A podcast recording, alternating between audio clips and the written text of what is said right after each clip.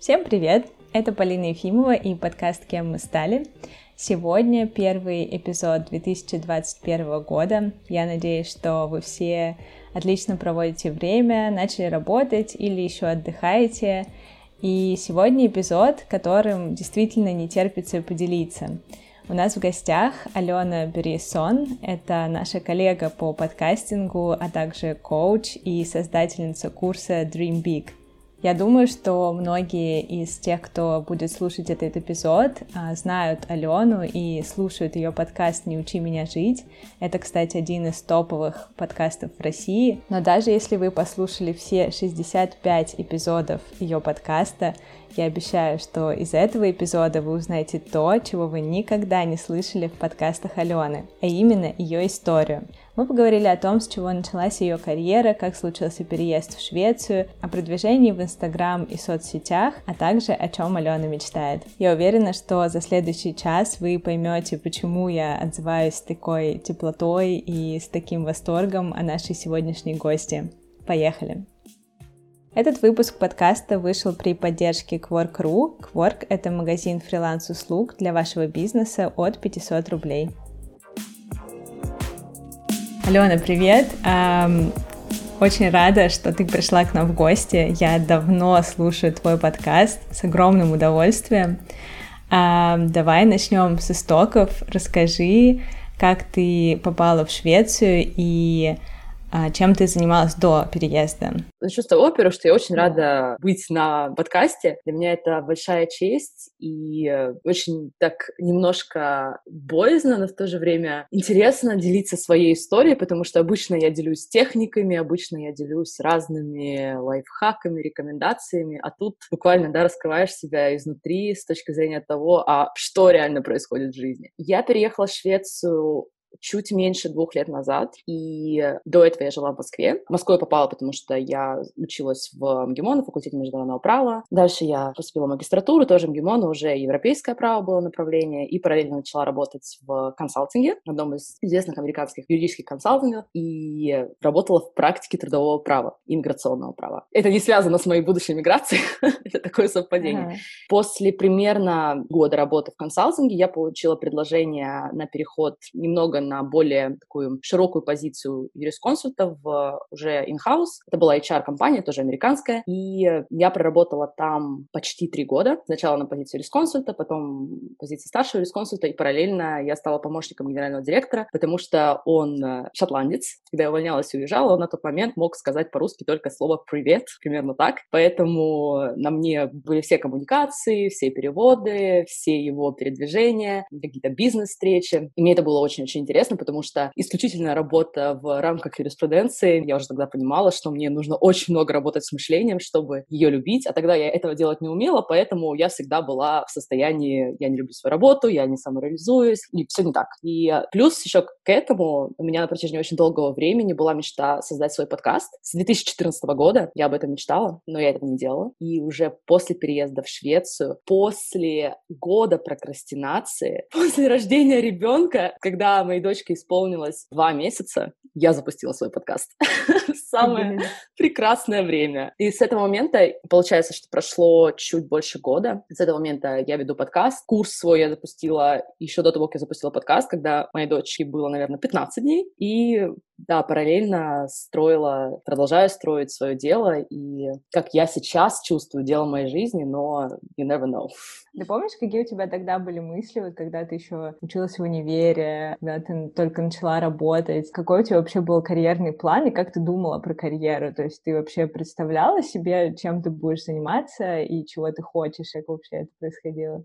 Знаешь, на тот момент я не делала осознанного планирования, которому я сейчас сама учу, которое я сейчас сама делаю регулярно на долгосрочную перспективу, на краткосрочную перспективу. Тогда я, конечно же, слушала общество, слушала те mm-hmm. ожидания, которые были от меня. Я всегда mm-hmm. хорошо училась. Если ты хорошо учишься, значит, ты идешь в юриспруденцию, если у тебя нет других каких-то талантов. А я никаких талантов себе не замечала, очень ярко и очевидно. То есть везде понемногу. Причем я подавала сначала документы на все экономические факультеты, я на них прошла, но МГИМО был единственный университет, который не требовал историю России в качестве экзамена, чтобы поступить на юриспруденцию. А я не сдавала историю России, я готовилась к эконом-факу, и поэтому это был единственный университет, в который я проходила на юриспруденцию, а я параллельно еще считала, что я на самом деле не талантлива в математике, и поэтому возможность не учить еще математику на протяжении пяти лет, она меня очень вдохновила, и поэтому я даже выбрала эту специальность от обратного, что, конечно же, сейчас бы я, наверное, не сделала, но на тот момент мне казалось, что это очень разумно, и, в принципе, обучение само по себе, оно мне очень много дало, то есть я сейчас mm-hmm. оборачиваюсь назад, и я всегда на курсах своих рассказываю, что, несмотря на то, что, казалось бы, изначальным образованием юриспруденция, но я настолько люблю ресерчить, я настолько люблю искать первоисточники, смотреть на информацию так, как она была изначально изложена, например, в исследованиях, а не просто читать какие-то обзоры. И это то, чему меня научил в первую очередь университет, в первую очередь юриспруденция, mm-hmm. потому что когда, например, ты начинаешь работать в консалтинге, и ты читаешь какой-то комментарий закона и приносишь его партнеру, он говорит тебе, что? Какой комментарий? Ты должен читать первоисточник, причем неважно, на каком языке этот первоисточник, ты должен читать первоисточник. И для меня это стало базисом и в том, что я делаю сегодня. Прежде чем что-то рассказывать или что-то транслировать или комментировать, я должна посмотреть на первоисточник, потому что иногда первоисточник очень отличается от того комментария, который мы потом видим. Но мы принимаем комментарий как правду. Мы надеемся, что тот, кто комментирует, проделал свою работу. Но сегодня, поскольку продакшн информации такой быстрый, мы не можем рассчитывать на то, что все проделают свою работу. Потому что контент на всех источниках, он очень быстро производится. И не всегда, к сожалению, я это прекрасно понимаю, потому что я сама сейчас в этой ситуации, информации, действительно нужно находить время, чтобы проверять, перепроверять и еще раз перепроверять, если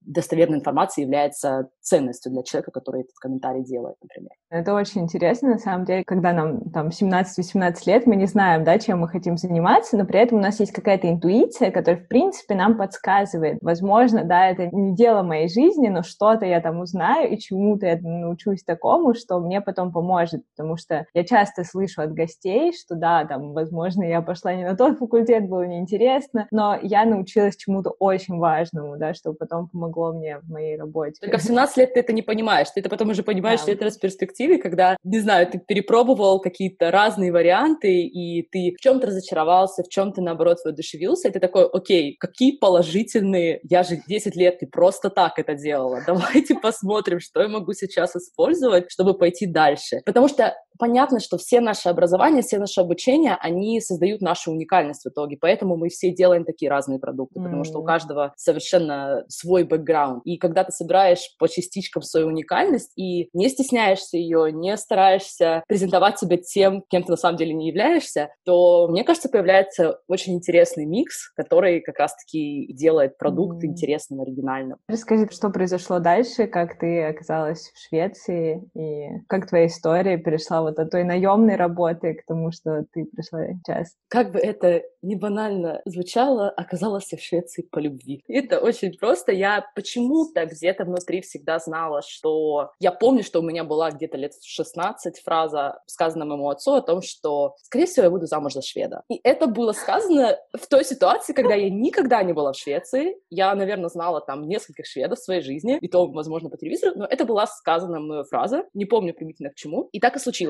Сложно делать какие-то выводы или закономерности выводить, но так действительно случилось. Я встретила своего мужа, когда он работал в Москве, и мы встречались на протяжении года, пока он работал в Москве. Поскольку его контракт закончился, он вернулся в Швецию, я осталась в Москве. Какое-то время я ездила, работала дистанционно из Швеции, работала месяц в Москве, месяц дистанционно из Швеции. Это достаточно такой тяжелый для меня был период, и поэтому я решила, что моя миссия в этой компании закончена, и я приняла решение уволиться. Это было как раз-таки последний день лета. Mm-hmm. Плюс у меня было хорошее обоснование, то есть мне не хватало смелости просто взять и уволиться, mm-hmm. потому что, ну как это так, а что люди скажут? И поэтому я получила стипендию, чтобы каким-то образом оправдать свое увольнение для самой себя, чтобы не просто остаться без работы, а вот, смотрите, у меня стипендия, я буду ходить в университет. Хотя на самом деле в Швеции такое образование, что ты можешь особенно не ходить в университет, и ты можешь продолжать работать и учиться. Это то, что я сейчас делаю, mm-hmm. прекрасно. Но на тот момент мне нужна была причина, чтобы закончить свою работу и красиво, по крайней мере, для самой себя перейти в новую стадию, переехать уже в Швецию, тем более, что стипендия давала мне возможность получить документы, потому что мы с мужем после свадьбы подали документы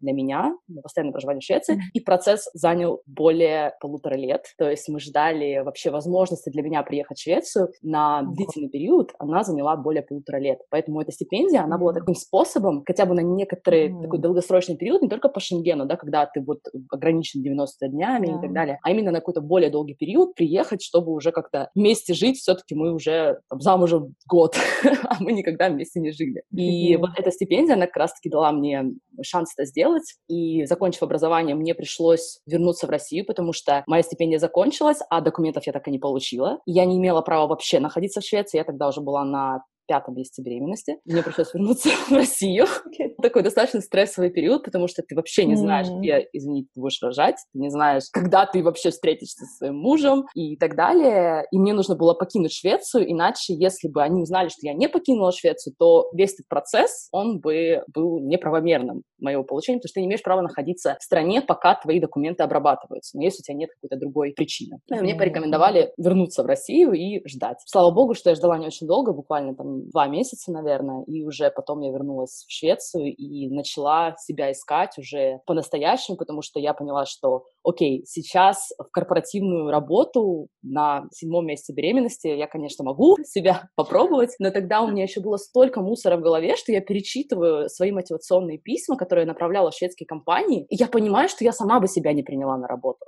То есть я не удивляюсь, почему я тогда не получила восхищенных приветственных писем, давайте мы ждем вас в Volvo или там еще в какой-нибудь шведской компании, там, Икея. Но при этом ты пыталась подавать, да, на седьмом месяце беременности, ты все равно решила, что стоит попробовать. Стоит попробовать, да. Я решила, что you never know, да, может быть, им нужен человек с моими компетенциями. Тем более на тот момент я уже заговорила на шведском, я уже говорила, естественно, на русском, то, что отличает, да, на рынке нас. Mm. И я думала, почему бы и нет, но я делала это из очень непроработанного состояния, из такого, знаешь, desperation реально. И э, сама не верила в результат. То есть сейчас у меня был опыт, хотя я не еще активно работаю в Швеции, скажем, по личным причинам, но я просто сделала тест для себя, сколько я была экспертом на одном очень крутом карьерном курсе, я решила сделать то же самое, чему мы учили студентов. Я решила протестировать эту гипотезу и точно так же подготовить мотивационные письма, CV и так далее далее. И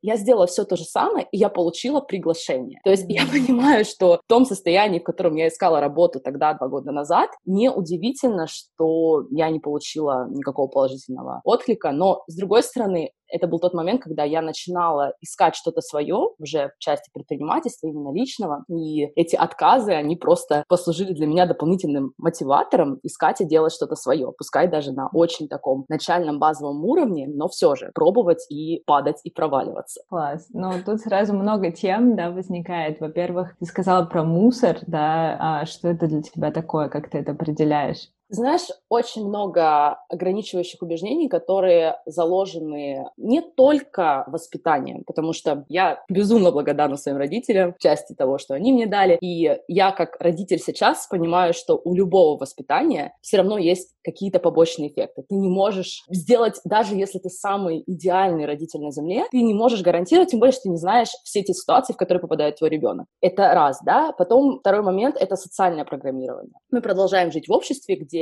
мы, особенно девушки, получаем определенный набор установок, которыми мы дальше идем по жизни. И очень часто эти установки не проверены, и мы именно с ними потом подаем на работу, ищем партнера в своей жизни, строим бизнес и так далее. И у меня было очень много ожиданий от себя и очень много связи своей собственной ценности с теми результатами, которые я создаю в жизни. Поэтому отсутствие для меня работы означало практически, что я отсутствую как человек. Потому что отсутствие результатов конкретных, которые я могу показать миру, означало, что, в принципе, моя ценность, она равна примерно нулю. И, конечно, движимый такой энергией мы действовало состояние некого отчаяния. И когда я отпустила эту прямую связь, и когда я стала например, уже через два года делать эти тесты, да, и искать, обращаться к работодателям, но уже из состояния, друзья, я могу дать вам ценность, расскажите, что вам интересно, что вам нужно, что я могу дать компании. Я это делала совершенно вот чисто для себя, чтобы использовать те методики, которым я учу. То есть понять, что это действительно работает. И когда я стала получать звонки от шведских компаний, которые раньше просто мне даже не отвечали, я такая, this shit works.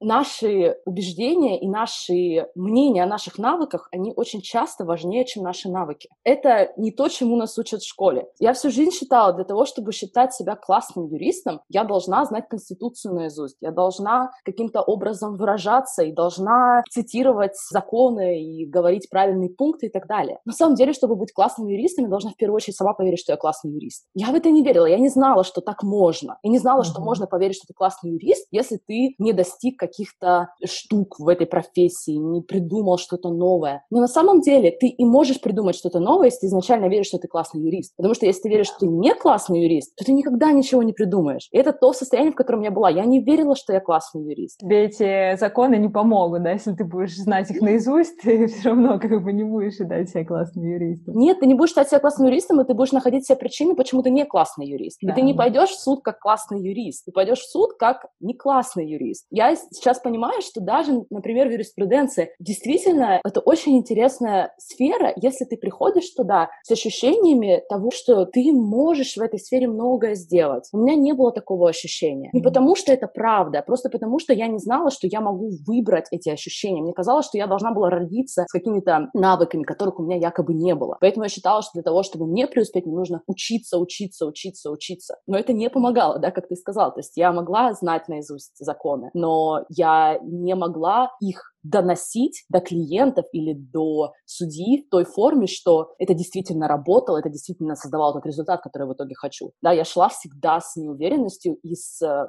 нашим любимым синдромом самозванца, что yeah. сейчас они все узнают, что на самом деле мой диплом и все остальные вещи — это все незаслуженно, и на самом деле я плохо знаю и плохо училась, и вообще я плохой человек и юрист.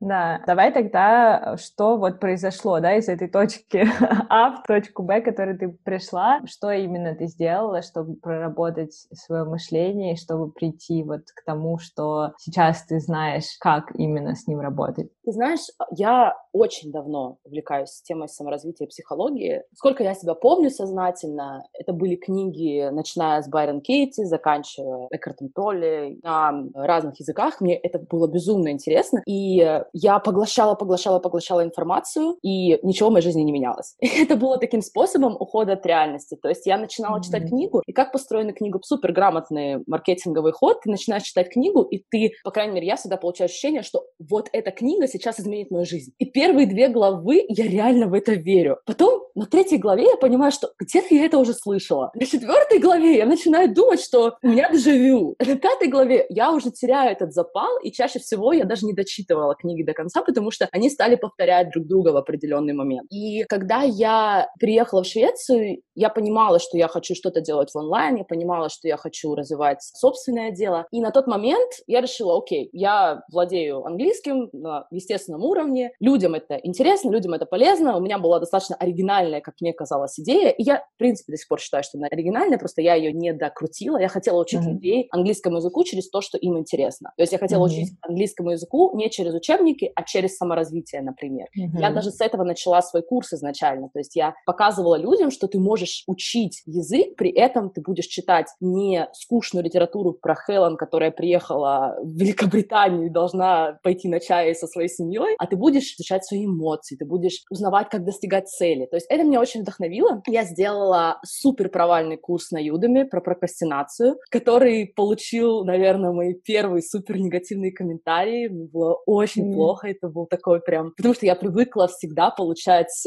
позитивный э, позитивный фидбэк и всегда считать, что если я поработала, очень старалась, я привыкла, что на работе, на которых я раньше была, в учебе, если ты поработал, то ты получаешь получаешь за это похвалу. Но так не работает в бизнесе, так не работает, тем более в онлайн-пространстве.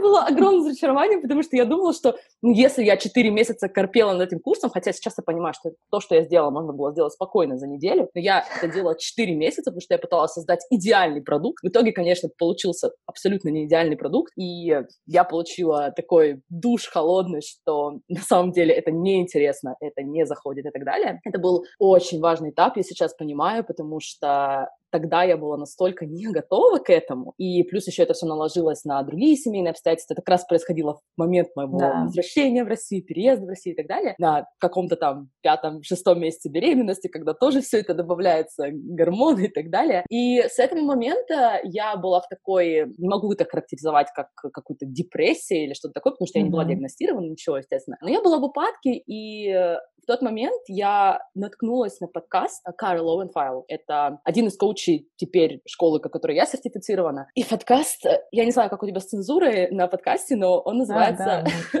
Он называется Unfuck Your Brain. Ее mm-hmm. подкаст. Один из моих тоже любимых подкастов теперь. Я послушала подкаст, и у меня что-то внутри ёкнуло. Я поняла, что здесь что-то есть. Потому что я впервые работу с мышлением услышала очень четко от кого-то. Она выпускница Гарварда, тоже бывший юрист, кстати. Она так об этом четко говорила. Совершенно неожиданно для меня. Вроде бы очевидные вещи, но она так это разложила, что для меня это было как секрет вселенной. И я начала с этого момента ресерчить все, что они делают. Понятно, что я очень быстро вышла на ее преподавателя, который теперь является моим преподавателем. Я погрузилась в эту работу, благо у меня тогда было для этого время, сколько хочешь. Да, это было как раз-таки до рождения моего ребенка. И я круглосуточно слушала все, что они делают, я изучала эти материалы. Я присоединилась сразу же к их программе, и потом приняла решение, что для меня было очень непростым решением, потому что это большая инвестиция. Я решила, что я хочу быть сертифицированной этой школой, я хочу знать все, что они дают, потому что для меня это было как до-после. То есть эта работа действительно поставила в моей голове все на свои места, и я, я получила инструменты, которые меня как будто заземлили. То есть если раньше мне казалось, что у меня мысли, они вообще бесконтрольные, mm-hmm. то есть я понимала, что благодаря туториалу я уже понимала, что я не мои мысли, я это понимала. И когда я читала, мне это очень отзывалось. Когда я была в моменте, я не знала, что с этим делать. Я такая, я не мои мысли. И мозг такой просто улетает в разные стороны. Что делать? Куда? Как их собрать, все эти мысли? И то, что дала мне The Life Coach School, это э, школа коучинговая, которая сертифицирована, она мне дала систему. То есть я не говорю, mm-hmm. что сейчас мой мозг не несет меня в разные стороны несет. И эмоции я чувствую совершенно разные. Но если раньше я не знала, что делать, сейчас у меня есть такой, знаешь, как набор инструментов, и я такая, окей, это знак, что нужно сейчас поработать. Или, например, какие-то мысли, да, которые приходят, э, безусловно, да. То есть это для меня был переломный момент, и я выбрала это в качестве фокуса, потому что в мире саморазвития, в мире коучинга, психологии очень много, безусловно, интересных теорий, интересных учителей, очень важных открытий в последнее время, но я решила для себя, что я должна выбрать фокус, иначе я буду так и продолжать продолжать искать правду в разных источниках и никогда не сфокусируюсь. Мы все-таки учим фокусу во всем, неважно, это бизнес или, например, в отношениях, да. Мы же не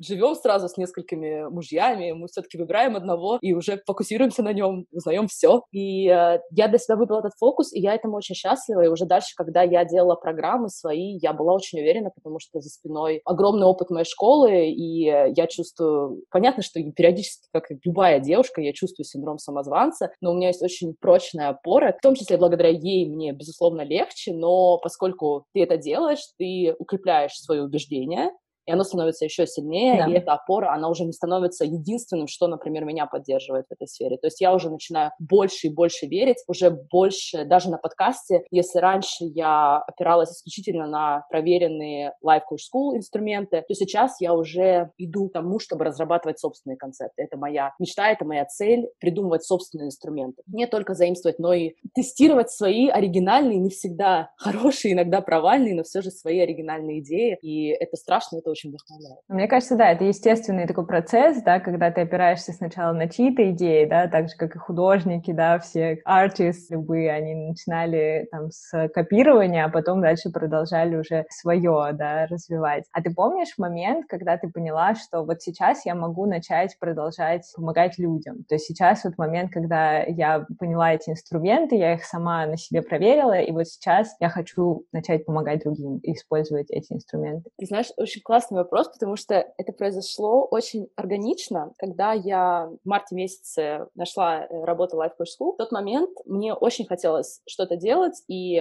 в части своего дела. Самое простое на тот момент это было начать преподавать английский людям. У меня не было тогда социальных сетей, и все, что я могла, это предложить людям, которые я знаю, заинтересованы в английском языке, предложить им заниматься со мной. Я это сделала впервые в жизни, и я получила достаточно много клиентов, которые стали с мной заниматься английским языком. Обучала английскому языку по своей методике, потому что как раз в тот момент я изучила шведский по этой методике, я была очень вдохновлена. Я их начала обучать английскому, и примерно, наверное, на второй месяц обучения мне пришлось себе признаться, что я их коучу, что я очень мало обучаю их грамматике, очень мало обучаю их лексике, но я очень много их коучу. И доходило до такого, что наши занятия приводили к тому, что кто-то осознавал, что они хотят начать свое дело, кто-то менял работу, кто-то хотел со мной бросить курить. Я такая, давай признаваться себе, что я не преподаватель английского. Я поняла, что... И, возможно, кстати, она еще реализуется. То есть я просто выбрала фокус для себя. Почему бы нет? Да, you never know. То есть это была моя изначальная идея, но затем я протестировала несколько вариантов, и русскоязычный курс, он был самый популярный. То есть когда я начинала, у меня был курс и на английском языке, и на русском языке, и на русско-английском языке. Что, безусловно, с точки зрения маркетинга, с точки зрения бизнеса нельзя делать. Потому что я еще, может быть, и разобралась в этой структуре, но мои клиенты, они вообще не понимали. То есть даже если человек к тебе пришел, и он даже готов купить, то ему еще надо полчаса разобраться, что это вообще такое, что ему надо. Происходит.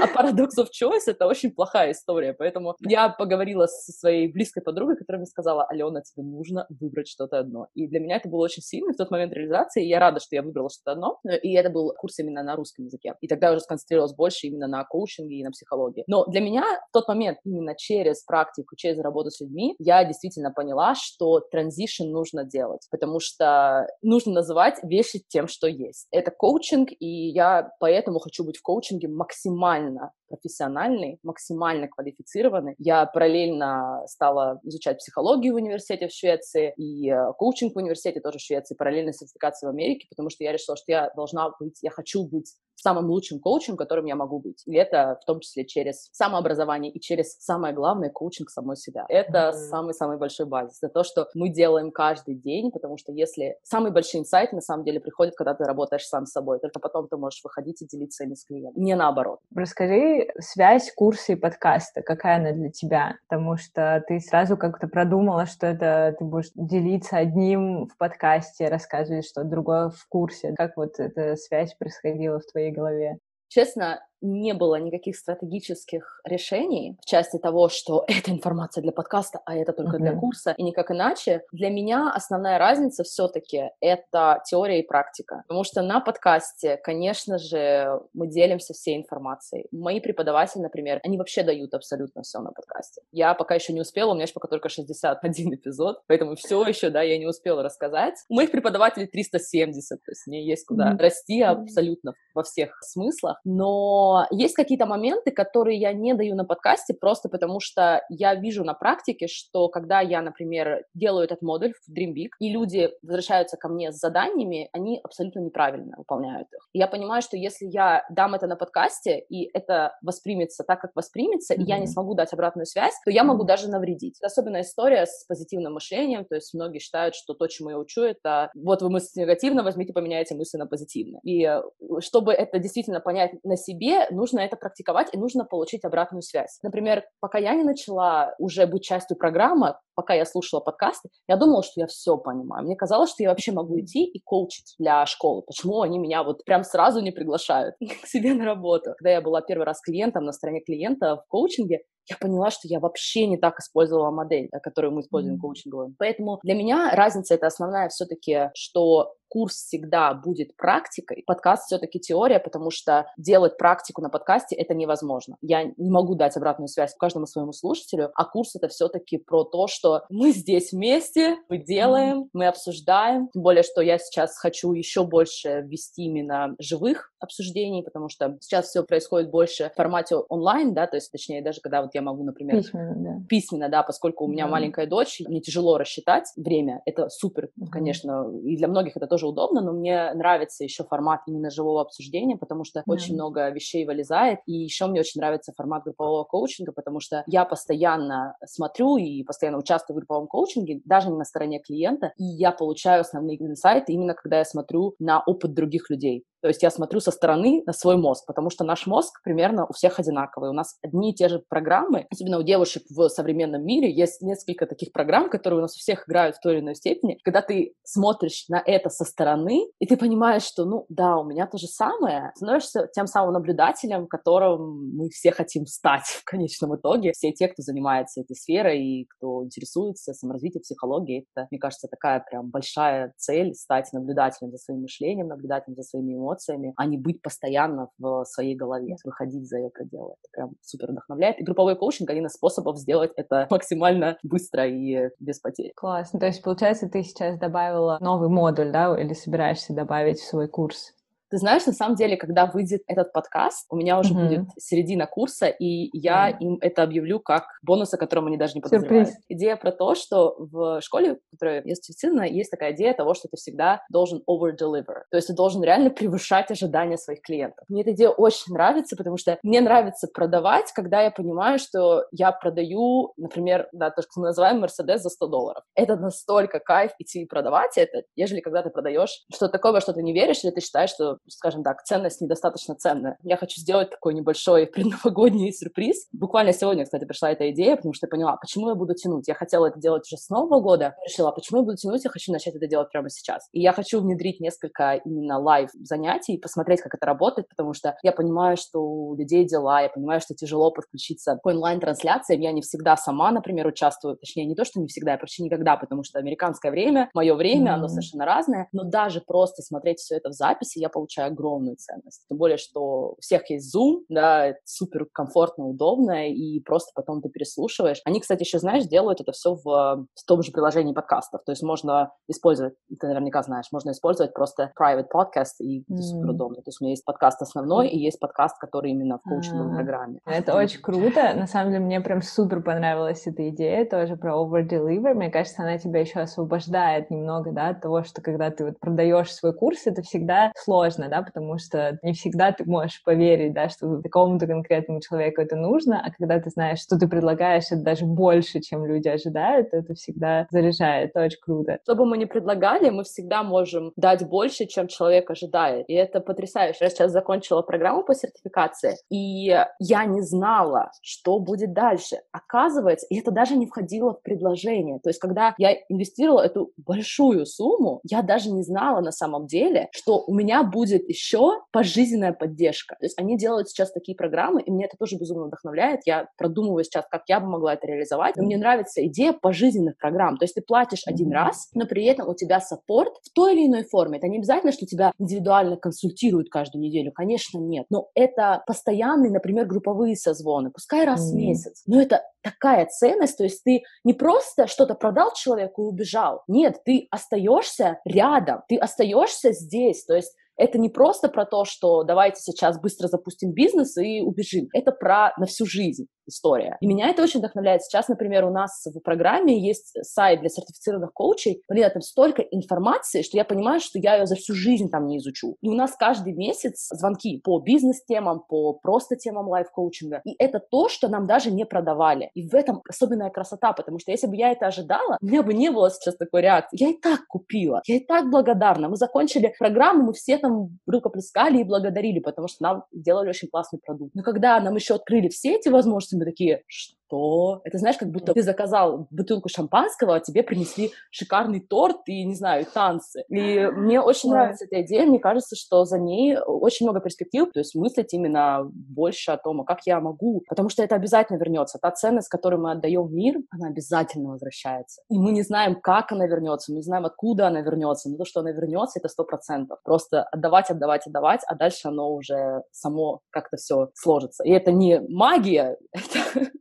такой, скажем, круговорот событий в природе mm-hmm. для меня. По крайней мере, это та мысль, которую я выбрала верить, и она мне сейчас служит, потому что когда ты начинаешь думать, окей, что я сделала, что я получила, а когда ты начинаешь жить в этом формате, то ты начинаешь терять вибрацию положительную, из которой хочется делать что-то, делать больше. Расскажи немного, пока мы не ушли от курса, для кого и о чем твой курс, да, для тех, кому может быть интересно, и слушателей, и, возможно, тоже, когда будет следующий поток, да, просто чтобы люди знали, если им интересно. Смотри, на самом деле курс мой называется Dream Big, и очень многие смущаются названием, потому что думают, что я только про желания, только про мечты. Но моя большая идея в том, что когда мы мечтаем, мы задаем себе направление, это да. Но в чем фишка мечт? Наши мечты, они на самом деле показывают, как мы хотим думать, чувствовать и действовать именно сегодня. То есть если мы не мечтаем, и мы не знаем наше направление, мы, по сути, не знаем, как мы хотим проживать сегодня. И поэтому, на самом деле, мой курс, он не про точку назначения, он про проработку нашего мышления, проработку наших эмоций сегодня. И уже когда mm-hmm. мы это все прорабатываем и действуем из этих состояний, тогда, безусловно, мы осуществляем то, что мы хотим, и мы, самое главное, что мы осуществляем то, что мы хотим, но мы уже чувствуем себя хорошо. То есть нам не нужно ждать осуществления чего-то и надеяться, что, как мы всегда любим думать люди, что обстоятельства поменяются, и мой мозг резко начнет думать по-другому. По жизни я заметила, что как бы ни менялись мои обстоятельства, если мой мозг продолжает думать, что я недостаточно и что мне всегда не хватает всего, то что бы я ни получила, я буду продолжать это думать. Поэтому идея в том, чтобы дать клиентам несколько инструментов, очень простых, очень четких, для того, чтобы иметь опору сегодня, для того, чтобы была возможность прорабатывать свое мышление, прорабатывать свои эмоции и прорабатывать свои действия именно сегодня. И уже из этих состояний новых двигаться по тем направлениям, которые они себе задали, и выбирать определенный фокус. И последнее время я еще делаю очень большой акцент потому что абсолютное большинство клиентов, я после курса всегда провожу анонимные опросы удовлетворенности, mm-hmm. чтобы понять, что интересно, какие зоны еще требуют проработки и так далее. И я практически от каждого клиента услышала, что в курс их привело непонимание того, чего они действительно хотят. Mm-hmm. Это прям основная мысль. При том, что у меня mm-hmm. совершенно разные клиенты кто-то достиг супер успеха в бизнесе, кто-то еще в процессе обучения, да, кто-то уже на пенсии. И у всех одна и та же история про то, что я не понимаю, чего я действительно хочу, я не знаю, в чем мои искренние желания.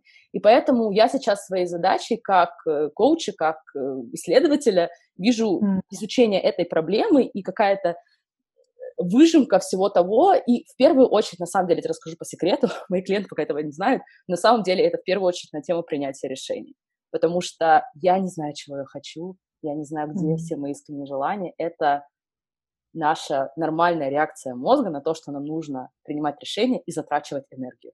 Намного легче, нам кажется в моменте, что намного легче находиться в состоянии растерянности и ждать какого-то сообщения откуда-то, что я действительно хочу, но это всего лишь защитная реакция нашего мозга. Это то, что я вижу своей задачей передать, потому что mm-hmm. иначе мы будем продолжать в состоянии растерянности находиться, а состояние растерянности, оно тоже съедает очень много энергии. Это тоже решение, находиться в состоянии растерянности. Поэтому основные два фокуса для меня на следующий год, в том числе для курса, это решение, чего я действительно хочу, чтобы мои клиенты принимали эти решения да, для себя, про себя, и чтобы они вооружились инструментами, которые когда-то изменили мою жизнь, в части когнитивных техник и в части эмоциональной работы. И уже из этих новых состояний шли и сворачивали горы, делали то, что они действительно хотят. И нет, да, не, нет никаких, нет ни маленьких, ни больших мечт, ни серьезных, ни серьезных. Все, что они действительно приняли решение, у них есть набор инструментов, пошли делать, да, и получать удовольствие в процессе. Это очень большой промис, но это, опять же, то, чему я научилась, и я научилась обещать и брать за это ответственность.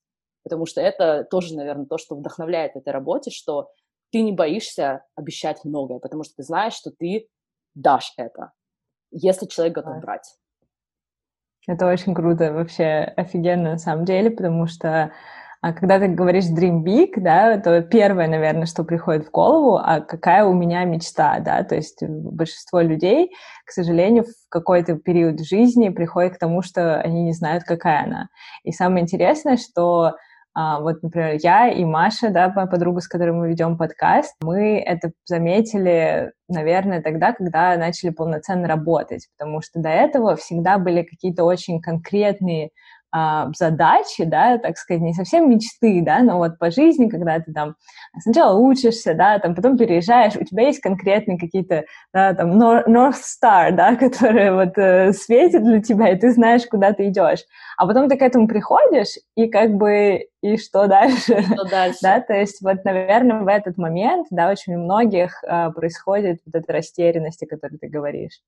Да, потому что нам все понятно до определенного момента. У нас да. есть некий неписанный мануал, понятно, mm-hmm. к такому-то году мы заканчиваем университет, к такому-то году мы находим партнера, к такому-то году мы находим работу, потом мы рожаем или не рожаем детей, принимаем mm-hmm. это решение, и дальше рожаем, рожаем второго. И вот ты выполнил все эти нормативы. Чек. Чек, чек, чек. А впереди, а тебе только 30 лет.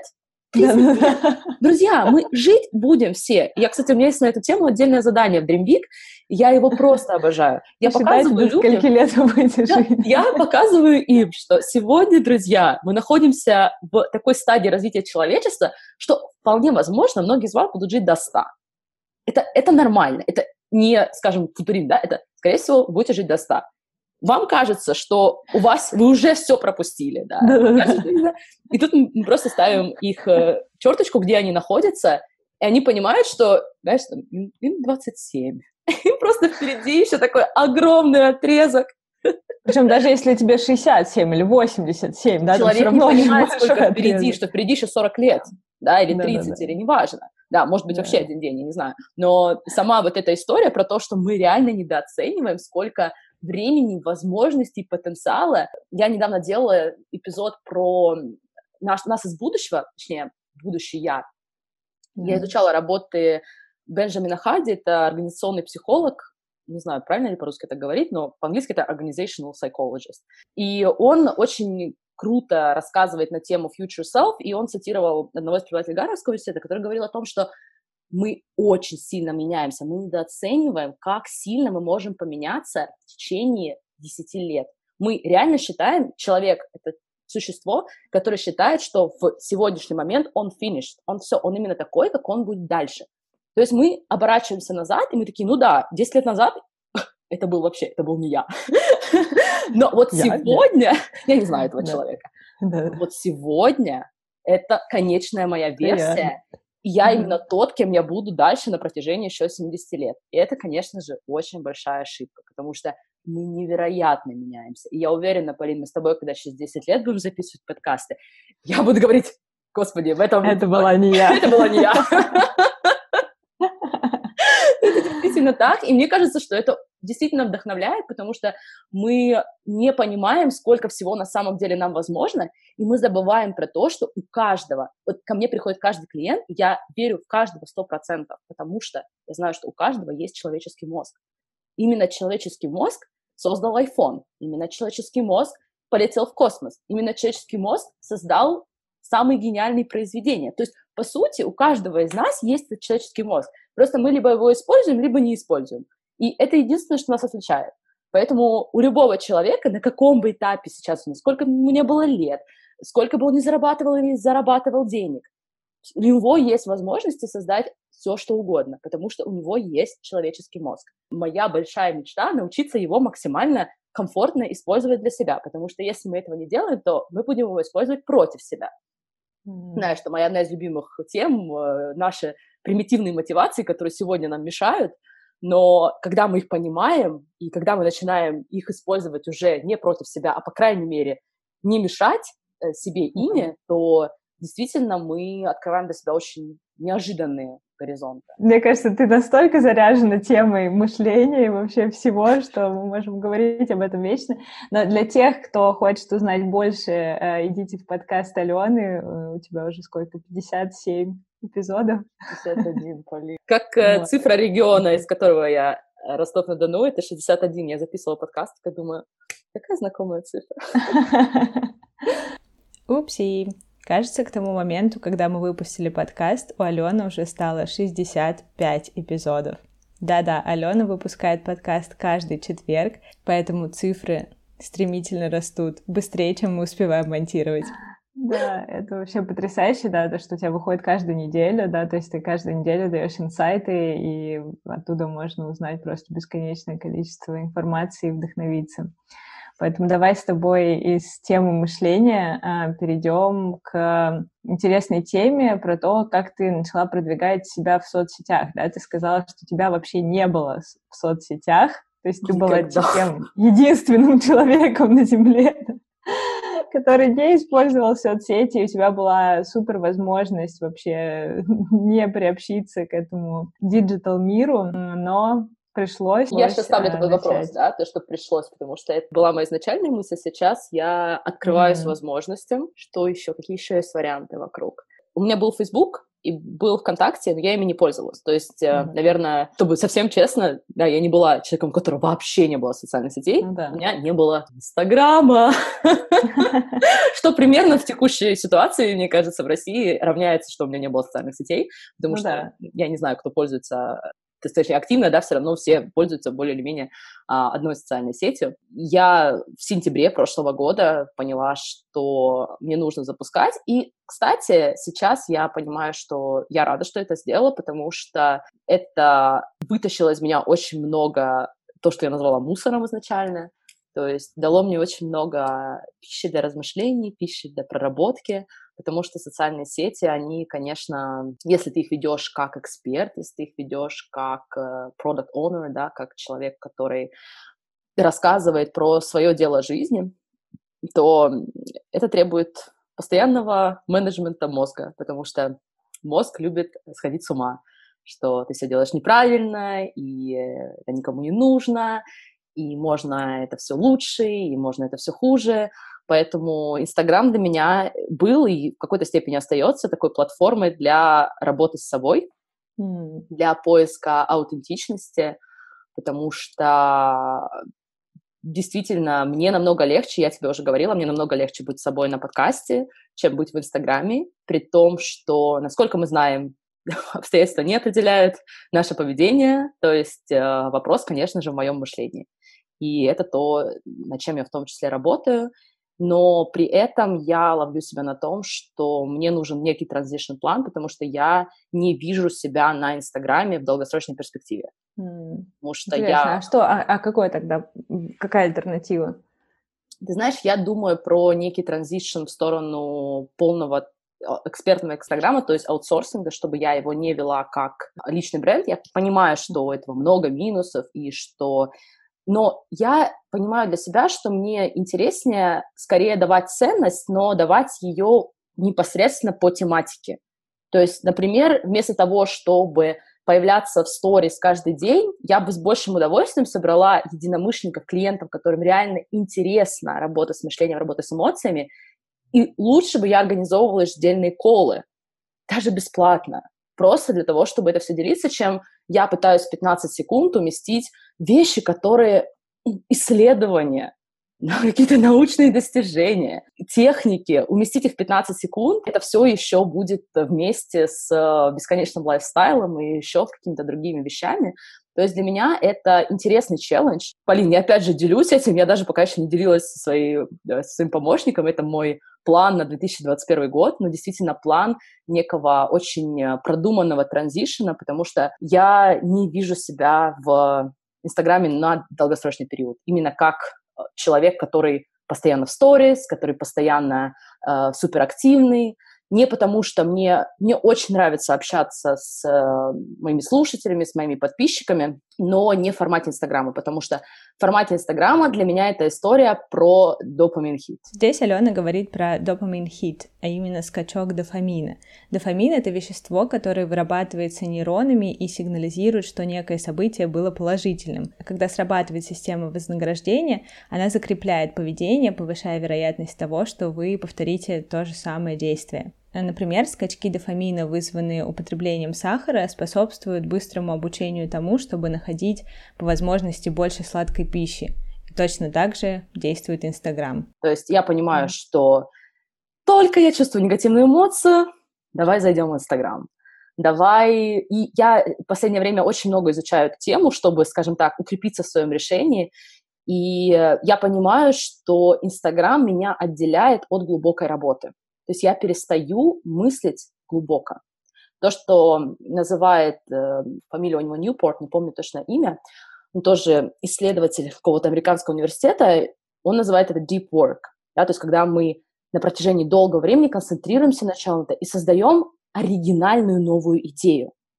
Я понимаю, что это не то, что я делаю в Инстаграме, mm-hmm. что это не про оригинальные глубокие идеи, потому что запаковать оригинальную глубокую идею в 15 секунд, еще сделать это прикольно со стикерами, это, конечно же, наверняка у кого-то получается, но для меня это прям такой очень серьезный челлендж и совмещать это с семейной жизнью, я поражаюсь э, всеми теми, кто это делает, но я понимаю, что с процессом роста моей семьи мне будет это делать все сложнее и сложнее, и поэтому мне интересно все-таки посмотреть на альтернативные варианты, тем более, что я очень вдохновлена всеми коучами моей школы, потому что они делают именно экспертные очень инстаграмы, и их бизнесы, они просто skyrocket. То есть они действительно делают огромную ценность в мире, и э, несмотря на то, что они не появляются в сторис каждый день. И меня эта история очень вдохновляет, и мне кажется, что на самом деле для многих моих подписчиков и для многих моих слушателей это тоже может служить неким вдохновением, потому что мы сейчас верим, и я в том числе, что нет другого выхода.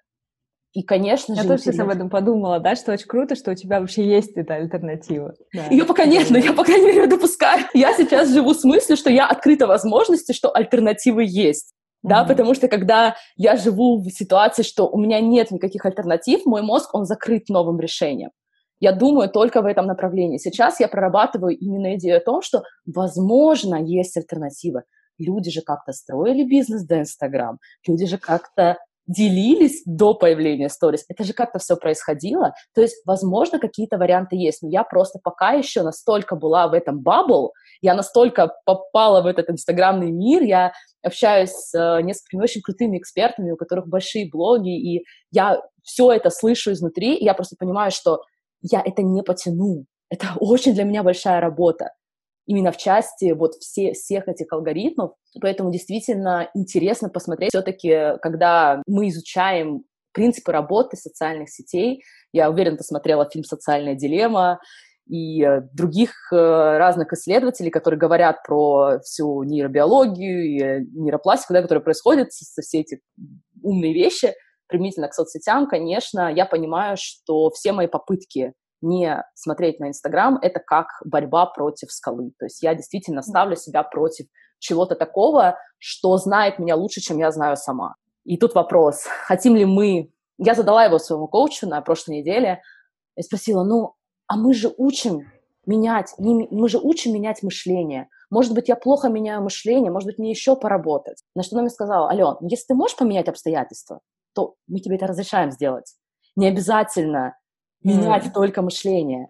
То да, есть, когда да. мы можем, обычно мы учим работать с мышлением, безусловно, но в тех ситуациях, когда мы буквально спорим с реальностью. То есть, например, mm действительно, я могу сейчас сидеть и страдать, что на дворе COVID, и мои родители уже два года не могут посмотреть на мою дочь. Я могу страдать и могу этому сопротивляться. Но могу проработать свое мышление хотя бы, чтобы довести меня до состояния принятия. Я не могу этому радоваться, это э, craziness, да, но, по крайней мере, состояние приятия, потому что поменять обстоятельства я не могу. В части социальных сетей, на самом деле, это не так. На самом деле мы все можем, хоть завтра, хоть сейчас я могу удалить аккаунт. Да, просто здесь нужно, в моем случае, поскольку мой бизнес сейчас, он все-таки построен, в том числе в Инстаграм, нужно просто иметь очень грамотный, продуманный транзишн-план, потому что я понимаю, что я смогу давать еще больше ценности людям на самом деле у меня освободится столько ментальной энергии, когда я смогу производить более high-level продукты, чем ежели и плюс я... ты перестанешь как бы производить вот опять же тот дофамин, который, за которым люди идут в Инстаграм, да, то есть ты еще и контрибьютишь как бы к тому, чтобы люди заходили чаще в Инстаграм. Да, и получается, что сейчас я часть проблемы. И это ты очень это четко сказала. Помнишь этот момент в социальном делении, который меня просто поразил? У меня слезы буквально выступили на глазах, когда бывший директор по монетизации Facebook, и сейчас он, по-моему, SEO в Пинтересте, когда он сказал, что он, он тот, кто монетизировал Facebook, друзья, монетизировал Facebook. И он mm-hmm. приходил домой к своим двум новорожденным детям, и он не мог отлипнуть от телефона. И он говорил, я не знал, что с этим сделать. И меня это так тронуло, я поняла, что он точно так же уязвим, что мы все уязвимы. Потому что нету суперсилы, которая может пойти против этой очень-очень серьезной машины. И тут только вопрос, а, на какой стороне ты хочешь быть, да? Я просто не представляю, чтобы все, например, блогеры собрались и сказали, друзья, давайте договоримся, что, ну, не больше двух историй в день, не больше. Я не уверена, что это сработает, поэтому да, действительно, и все понимают, что многие бизнесы сегодня на этом завязаны, многие, это основной источник дохода для очень многих людей, и для меня, безусловно, это тоже большой риск, я понимаю, что э, это не то, чему учат эксперты, э, которые, да, занимаются всей этой темой, но я понимаю, что для меня этот риск стоит того, потому что это, наверное, мой, будет частью, как ты сказала, моего вклада в том, чтобы у нас было меньше дофамина, хотя я не уверена, что мои, мои слушатели получают так много дофамина от меня, у меня больше такой экспертной информации, но все равно иногда же, иногда же я тоже э, падка, мне тоже иногда теперь хочется поднять телефон и записать что-то красивое, что происходит со мной вокруг, хотя у меня раньше никогда такого не было, никогда не было такой потребности. То есть это неестественная потребность, ну, по крайней мере, для меня.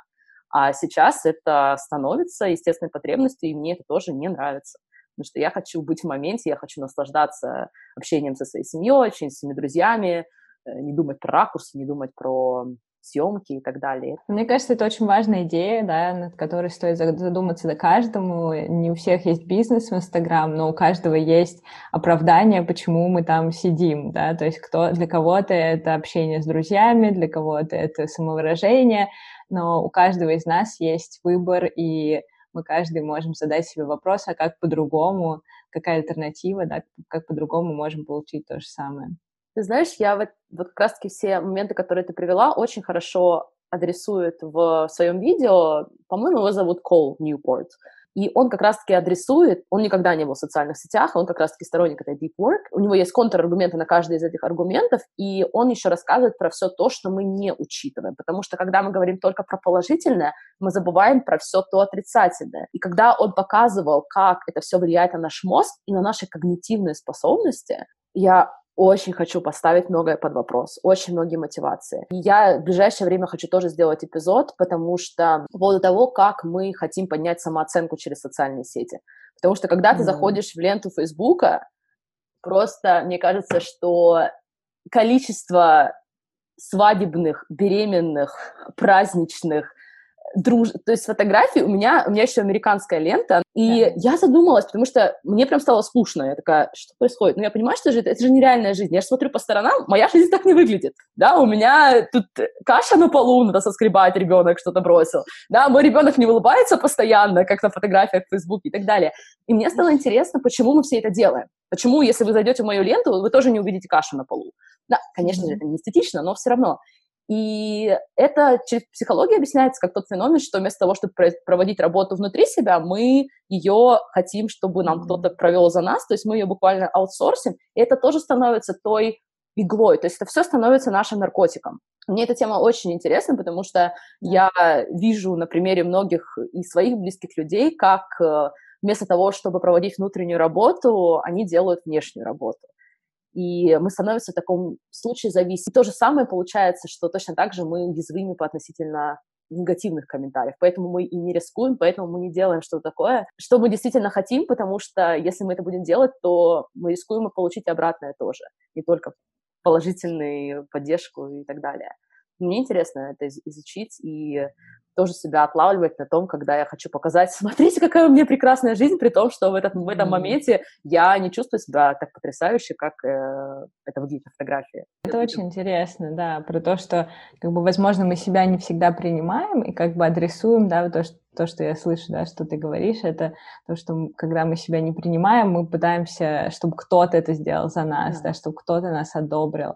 А, и это, да, не только, конечно, в социальных сетях, а во многих вещах может проявляться, но в том числе и в соцсетях. Лучше всего сделать такой, знаешь, аутсорсинг моментальный. То есть да. ты почувствовал негативную эмоцию, и, мне кажется, на Твиттере проводили такой опрос. Друзья, с вами такое было, что вы почувствовали негативную эмоцию или что у вас в жизни что-то плохое происходило, и вы в этот момент постили супер радостные позитивные фотографии. И этот э, твит просто взорвался. То есть люди направляли миллионы фотографий, где они супер счастливы, где они так благодарны жизни с, под, с подписью о том, что реально в жизни происходило. Mm. Да, это очень интересный феномен. Его, конечно, объясняют с точки зрения, что в какой-то степени это хорошо, потому что э, это не доводит человека до депрессии, но я mm. вижу в этом тоже формирование некоторой зависимости, потому что мы становимся не только зависимы от общественного мнения, мы становимся зависимы от алгоритмов, которые будут просчитывать и подкидывать нам именно то, что будет заставлять нас чувствовать себя тем или иным образом и покупать то или иное. Да, это на самом деле тема, с которой я тоже давно работаю и думаю над ней. А для меня основная проблема всегда был именно фокус, да, что меня отвлекает телефон просто само присутствие телефона. Если я его вижу, все, как бы фокуса нет. Но очень интересно, что самое простое, очевидное и на самом деле работающее, это просто убрать телефон из поля зрения. Mm-hmm. Это очень странно, я не думала никогда, что это будет работать, но как только я убираю телефон в ящик, как бы для меня его больше не существует. Ну, тебе есть, повезло, принципе, потому что я знаю, что исследования показывают, что даже если у тебя телефон лежит в кармане, то все равно человек тратит очень много ментальной энергии на то, чтобы mm-hmm. его не достать по сравнению да, да. с тем человеком, у которого, в принципе, нет телефона. Да, я просто его убираю вообще в другую комнату, в ящик, и вот в этот момент он просто перестает для меня существовать, и я вспоминаю о нем через сутки и понимаю, что, блин, черт, надо, надо, наверное, проверить. Ну, тебя нужно, тебе нужно сделать про это курс. Сегодня очень актуально. Будет называться «Убери телефон в ящик». Убери телефон в ящик, да. Чему вы, результат, который вы получите? Вы уберете телефон в ящик. Мой офер. Да, да. Я всегда думала, что я супер зависимая, но оказывается, что есть какие-то простые решения, которые можно попробовать, и, возможно, они сработают. Блин, круто. Мне кажется, мы поговорили практически про все. Есть еще что-то, что, про что ты хотела поговорить, или я буду задавать свой последний супер вопрос? Ой, супер вопрос. А, нет, на самом деле, я хотела поблагодарить за очень интересную беседу. Я надеюсь, я э, шла на подкаст и думала, что, наверное, тоже какое-то убеждение из прошлого, и я думаю, что mm-hmm. многие девушки меня узнают, что я должна только давать ценность, я должна давать много mm. полезной информации. И для меня было таким, скажем, не совсем комфортной ситуацией, когда что мы будем говорить только про меня, да, и это такой интересный момент, может быть, кому-то из слушателей тоже это отзовется, что да, мы не всегда должны давать кучу ценности. Иногда просто достаточно поделиться своими чувствами, поделиться своими иногда проблемами, иногда успехами и так далее, что не все меряется ценностью, ценностью, ценностью, ценностью информации. Ты знаешь, как я делаю подкаст. Господи, да. если там нету 10 полезных э, вещей, то I'm out. 10 секретов, э, которые изменят вашу жизнь навсегда. Навсегда, да, то I'm out вообще. А тут действительно мне было очень ценно и очень я благодарю за это, что ты дала возможность именно раскрыться и поговорить о том, о чем я не говорю а, практически нигде. Да, мне из-за этого как раз и было интересно, потому что ты один из тех публичных людей, который не говорит о себе много. И на самом деле обычно люди, которые ведут соцсети, да, там ведут подкасты, они много рассказывают о своей жизни, и вот особенно было интересно узнать на самом деле про твою личную историю, в этом и есть ценность. Расскажи тогда напоследок, э, о чем ты мечтаешь. Очень банально, но я мечтаю о создании в своей жизни спокойствия. То есть это мой основной драйвер. Безусловно, у меня есть очень э, измеримые цели – по поводу бизнеса, есть измеримые цели по поводу моей семьи, по тому уровню жизни, который мы хотим поддерживать, но для меня все-таки определяющим является, что я хочу все это делать из состояния спокойствия. Поэтому я так заряжена работой с мышлением, заряжена работой с эмоциями, потому что я понимаю, что даже если я создам бизнес своей мечты, в том плане, что я создам те цифры, которых я хочу, я создам mm-hmm. ту семью, я имею в виду количественно, которое я хочу, и э, тот уровень жизни, но если я не проработаю свои эмоции, то я так и буду постоянно, как белка в колесе, в состоянии неудовлетворенности. Поэтому мой основной фокус — это создание спокойности, спокойствия, и оно в первую очередь проходит через э, мое замечание эмоций, мое неизбегание эмоций, без попыток э, найти дофамин в следующем посте или лайке, или еще каком-то достижении, или привлечении нового клиента и так далее. То есть, э, да, это максимальное спокойствие, при этом сохраняя мои амбиции, сохраняя мои измеримые достижения. То есть вот такую комбо я хочу в своей жизни создать. Блин, вот очень интересно про спокойствие, да, то есть, мне кажется, каждый называет это чем-то своим, да, кто-то называет это счастьем, кто-то успехом, кто-то well-being, да, но вот то, про что ты говоришь, мне кажется, это как раз и есть синоним, да, такого спокойного счастья, да, то есть, когда у тебя каждый день не карусель из э, разных, да, там, а, то я счастлив, то я сейчас вообще там умру от грусти, а вот такое вот спокойное, ровное счастье ежедневное. Да, наверное, потому что я очень долгое время существовала в такой карусели, и э, мне надоело. Мне не нравится mm-hmm. роллер-костер, да, то, что американскими mm-hmm. горками мы называем. И mm-hmm. мне кажется, что спокойствие для меня это та эмоция не только, которую я преследую, но и та, которая мне нужна сегодня. Я это, кстати, рассказываю на своем курсе очень подробно. Это именно та эмоция, которая мне нужна сегодня, чтобы создавать то, что я хочу.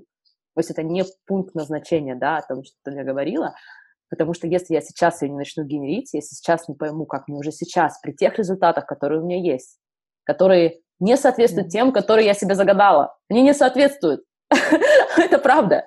Но если я уже сейчас научусь генерировать спокойствие, и я считаю, что я делаю прогресс в этом, пускай он не фантастически квантовый, но он есть, я его замечаю, и э, вот именно сегодня создавать спокойствие, из этого состояния уже создавать все остальное, и тогда результат, который я хочу, в итоге практически гарантирован, потому что я уже действую в состоянии спокойствия. То есть мне не надо надеяться, что новое что-нибудь принесет мне это состояние, потому что я знаю, что не принесет, если я начну это делать сейчас. Сто процентов. Классно. Тогда мы желаем тебе удачи. Спасибо тебе большое за твою историю. Когда, кстати, будет э, еще один поток, если ты знаешь? В тот момент, когда мы записывали, Алена на самом деле не знала, когда будет следующий поток, но сегодня я знаю и могу с вами поделиться. А следующий поток Dream Big будет 1 февраля, поэтому если вам интересно, вы можете посмотреть ссылку в описании к этому эпизоду и присоединиться к следующему потоку. Кстати, не удивляйтесь, если вы встретите там меня. Окей, okay, круто.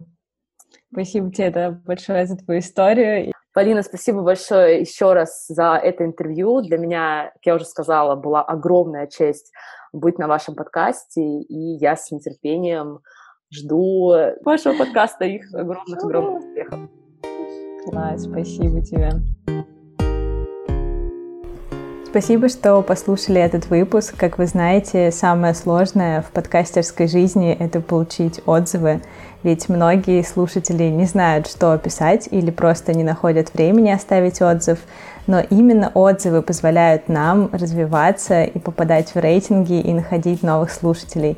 Поэтому, если вам понравился этот эпизод и вам нравится наш подкаст, оставьте нам небольшой отзыв — мы будем очень благодарны. Спасибо, что были с нами и до скорых встреч. Пока-пока.